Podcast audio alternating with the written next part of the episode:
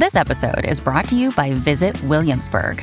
In Williamsburg, Virginia, there's never too much of a good thing. Whether you're a foodie, a golfer, a history buff, a shopaholic, an outdoor enthusiast, or a thrill seeker, you'll find what you came for here and more. So ask yourself, what is it you want? Discover Williamsburg and plan your trip at visitwilliamsburg.com.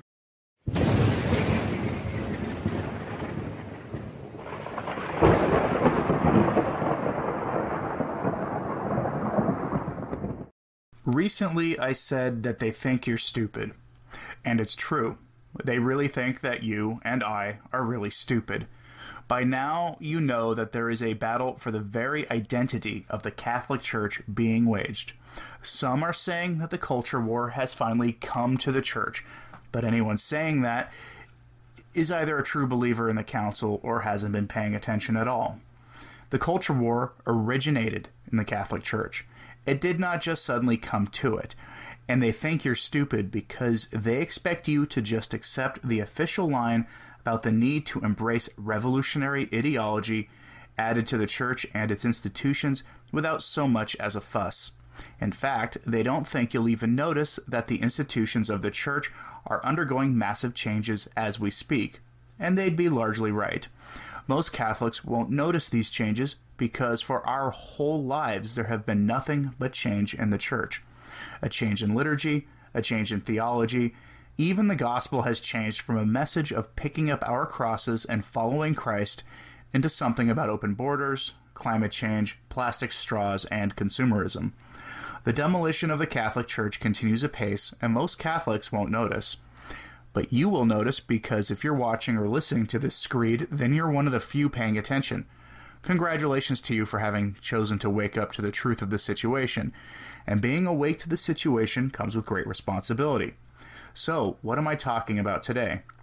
There is a battle for the very identity of the Catholic Church being waged right now, and that battle comes on at least three fronts.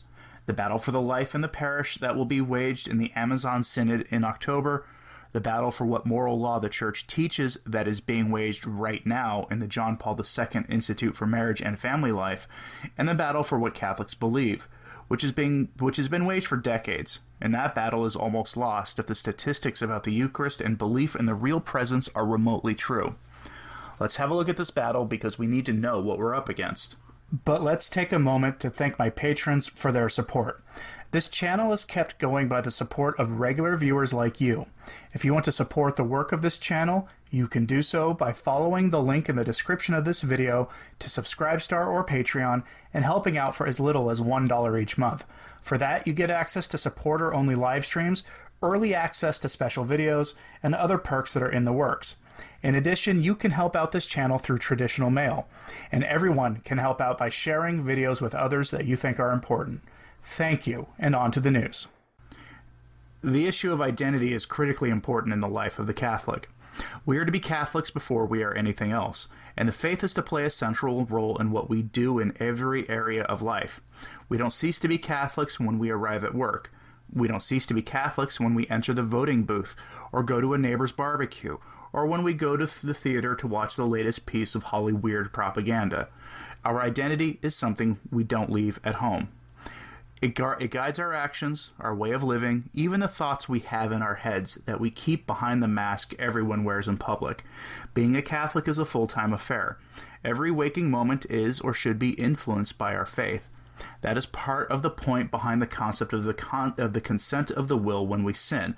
For in those moments when we commit a mortal sin, we do so with the full knowledge that what we do is not in keeping with the expectations that come with living the life of a Catholic, which begins with obedience to God and following Christ while carrying our cross. The, that identity is under assault at this moment.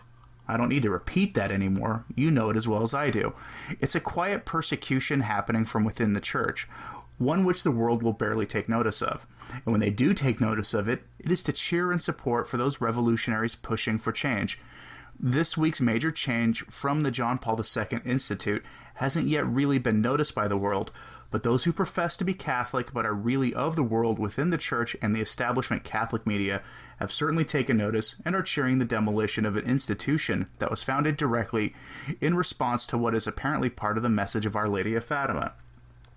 One media outlet, LaCroix, has called the, the changes much needed. Go figure. As the story goes, though, from Fatima, Sister Lucia said that the final battle would be over marriage and the family. She recounted that message to Cardinal Caffarra long ago. Later, Cardinal Caffarra was put in charge of the John Paul II Institute for Marriage and the Family and operated the institute with the intention of forming lay and clerical leaders to defend the family in various walks of life. That was until he was summarily dismissed by Francis recently as part of the structural and statutory changes being put in place to bring the Institute more in line with Amoris Laetitia, which has enabled some dioceses to permit sacrilegious communion by adults living in what the Church has always called objectively adulterous relationships. That battle for marriage and the family has come from the church within the church, it seems, and rather appropriately, its ground zero is an institution founded on the influence of Our Lady of Fatima. It'd be a humorous development if the consequences and implications of that weren't so serious. At the Institute, there were a number of changes made that assaulted professional collegiality among the teaching staff, which had had a tight knit community that enabled them to work across disciplinary lines for the promotion of a more holistic view of the challenges facing the family today. The expulsion of reasonably orthodox teachers and staff has left the students and remaining staff in shock, not to mention the effect of bringing in a new chancellor who fully embraces Amoris Laetitia, as well as all manner of secularizing heterodox ideas on personal morality. Many of the staff were dismissed to make room for social science professors, which is a move that can only have disastrous effects. And I don't say that merely because I, from experience and training, can tell you that nearly across the board the social sciences are utterly corrupt.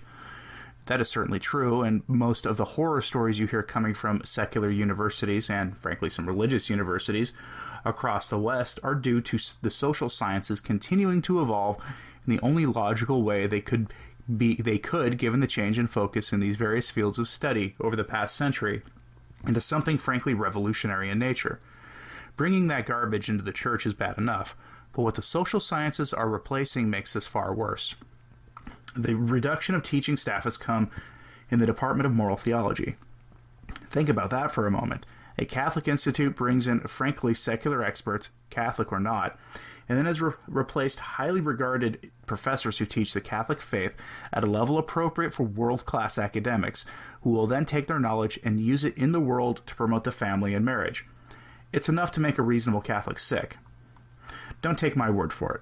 Father Jose Granados is a priest who teaches at the John Paul II Institute, and he told Catholic News Agency this in a recent interview.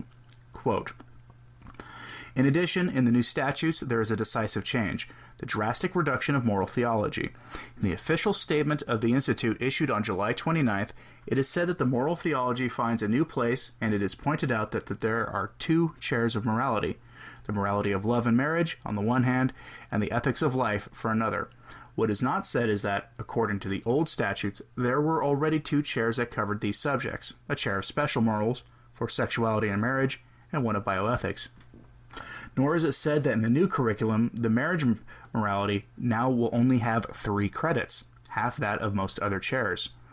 Morality, therefore, has been reduced by half, and not only that, they have thrown out the teachers who taught it, Melina Noriega, and for bioethics, Maria Luisa de Pietro.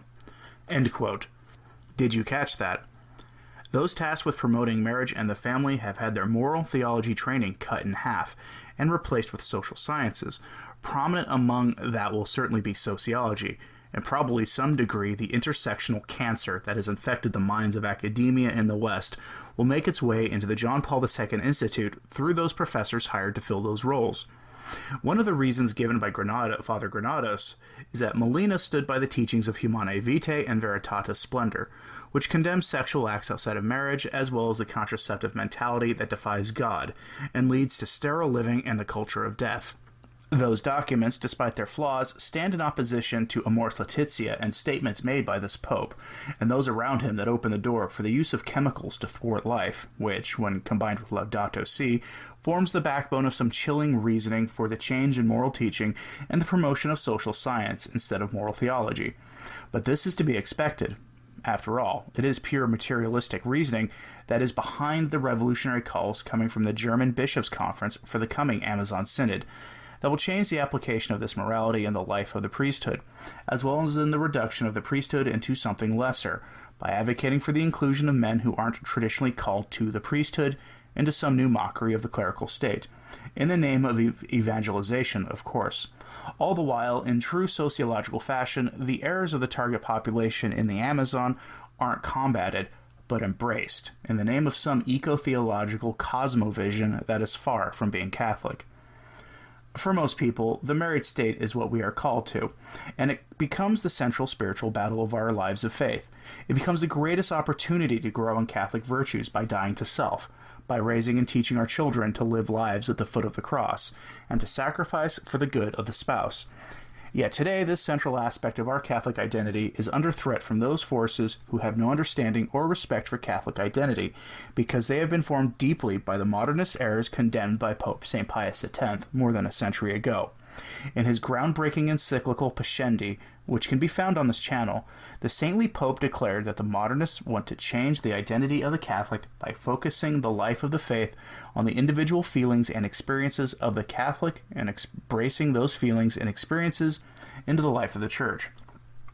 This is a form of relativism called vital immanence, and it runs rampant through the Church today and it is fully compatible with the socio- sociologists and others who will soon be a wrecking ball at the JP2 Institute in the coming academic year. It especially runs rampant in the minds of those who wrote and approved the Instrumentum Laborum for the Amazon Synod, a document which calls for people to embrace the spirits of the Amazon and declares that the Amazon region is a source for new revelation. Statements which on their face are bogus and so filled with error that they don't warrant further comment. This dangerous line of thinking subsumes the Catholic identity, which is one that we are to embrace and to leave our old selves behind when we die to self for the cross of Christ. And that is under threat today in the Church. At the start, I listed all the typical things we Catholics are called to do in our normal lives. Sadly, those are called for in normal times. We live in abnormal times, and so, on top of those duties, we have the duty to fight back. The saints have said that we have the duty to resist the bishops and even popes who would try to destroy the Catholic faith. We have all been born into a specific moment in history to fight for our salvation and the salvation of others, and yes, that includes those men and women trying to destroy the Church. Are you up to the task? Will you fight for the preservation of the Catholic faith? The time is quickly approaching when the real faith will be preserved in the homes of Catholics and in the parishes of those brave priests willing to stand up against the revolutionaries in their parishes who want to promote the goals of the modernists and their constant call for never ending revolution. If you're up to this task, prayer and fasting are our prime weapons for this battle. The Rosary, the, the, uh, the office of the Virgin Mary, many other devotions are our weapons. T- tomorrow, that is Saturday, August 3rd, I'll have a short encyclical by a preconciliar pope that will be instructive for this fight. So please pray for the church, pray for the work of this channel if you would please, consider supporting the work of this and others doing this work. And please consider fulfilling Our Lady's request at Fatima by keeping the five First Saturdays devotion, which you can begin tomorrow on August 3rd. I'm Anthony Stine. Ave Maria.